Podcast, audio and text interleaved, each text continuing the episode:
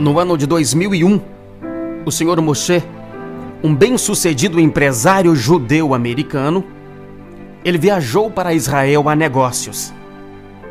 Numa quinta-feira, dia 9 de agosto, entre uma reunião e outra, o empresário aproveitou para ir fazer um lanche rápido em uma pizzaria de uma movimentada esquina no centro de Jerusalém.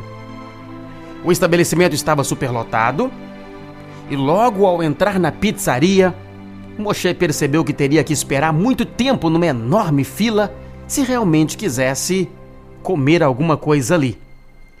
Mas infelizmente ele não dispunha de tanto tempo assim.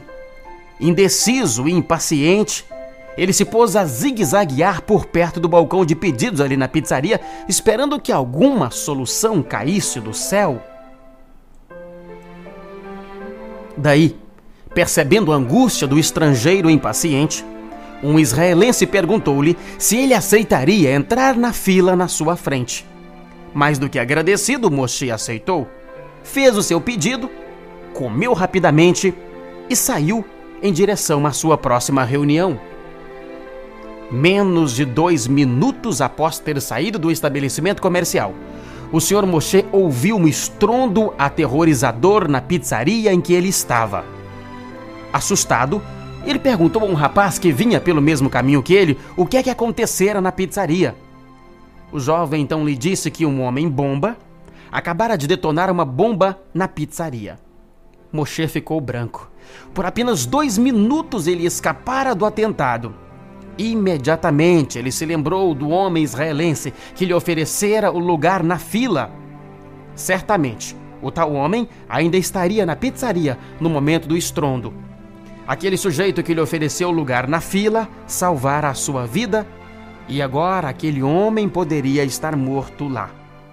Atemorizado, o Sr. Moshe correu para o local do atentado para verificar se aquele homem necessitava de ajuda, mas encontrou uma situação caótica no local. A Jihad Islâmica enchera a bomba do suicida com milhares de pregos para aumentar o seu poder destrutivo. Além do terrorista, de 23 anos, outras 18 pessoas morreram sendo seis crianças. Cerca de outras 90 pessoas ficaram feridas, algumas em condições críticas. As cadeiras do restaurante estavam espalhadas pela calçada. Pessoas gritavam e se acotovelavam na rua, algumas em pânico, outras tentando ajudar de alguma forma. Entre feridos e mortos estendidos pelo chão, vítimas ensanguentadas eram socorridas por policiais e voluntários. Uma mulher com um bebê coberto de sangue implorava por ajuda. E um dispositivo adicional para ser explodido já estava sendo desmontado pelo exército. Moshe procurou pelo homem, o seu salvador, o tal homem da fila, entre as sirenes sem fim, mas não conseguiu encontrá-lo.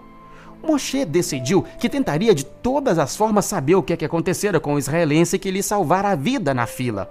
Moshe estava vivo por causa dele. Ele precisava saber o que é que acontecera, se o homem precisava de alguma ajuda e, acima de tudo, agradecer-lhe por sua vida. O senso de gratidão fez com que Moshe se esquecesse da importante reunião que o, que o aguardava. Ele começou a percorrer os hospitais da região, para onde tinham sido levados os feridos no atentado. Finalmente, ele encontrou o israelense num leito de um dos hospitais. O homem estava ferido, mas não corria risco de perder a vida. Moshe conversou com o filho daquele homem que já estava acompanhando o pai ali e contou tudo o que acontecera. Disse que faria tudo o que fosse preciso para ajudar o homem, que estava extremamente grato àquele homem que lhe inclusive lhe devia a sua vida. Depois de alguns momentos, Moshe se despediu do rapaz, deixou seu cartão com ele. Caso seu pai necessitasse de qualquer tipo de ajuda, o jovem não deveria hesitar em comunicá-lo, mas poderia, poderia procurá-lo tranquilamente. Quase um mês depois, Moshe recebeu um telefonema em seu escritório, agora já em Nova York, daquele rapaz, contando que o seu pai precisava de uma operação de emergência. O rapaz ainda disse que, segundo especialistas, o melhor hospital para fazer aquela delicada cirurgia ficava em Boston, em Massachusetts. Moshe não vacilou. Ele arrumou tudo para que a cirurgia fosse realizada dentro de poucos dias.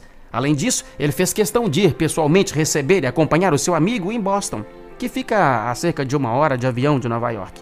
Talvez uma outra pessoa não tivesse feito tantos esforços apenas pelo senso de gratidão Outra pessoa poderia ter dito assim: ah, afinal, aquele homem não teve a intenção de salvar a minha vida, ele apenas me ofereceu um lugar na fila.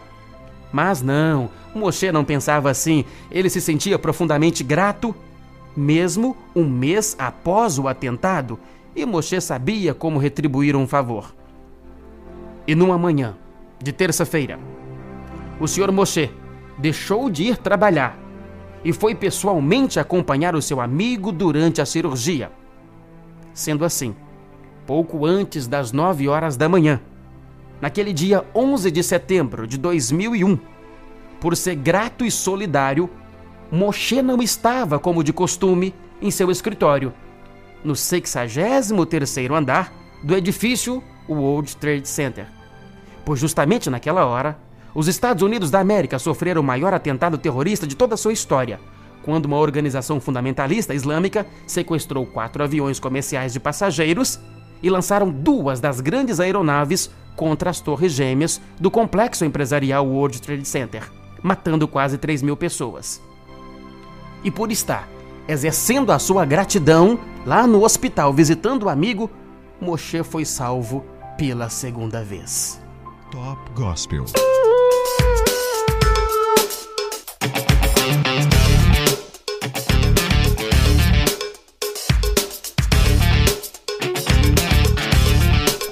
Frase do dia para você parar e pensar comigo é sobre gratidão, de Jean de La Bruyère. Ele que nasceu em Paris em 16 de agosto foi um moralista francês e sobre gratidão, Jean de La Bruyère teria dito: Não há no mundo exagero mais belo que a gratidão.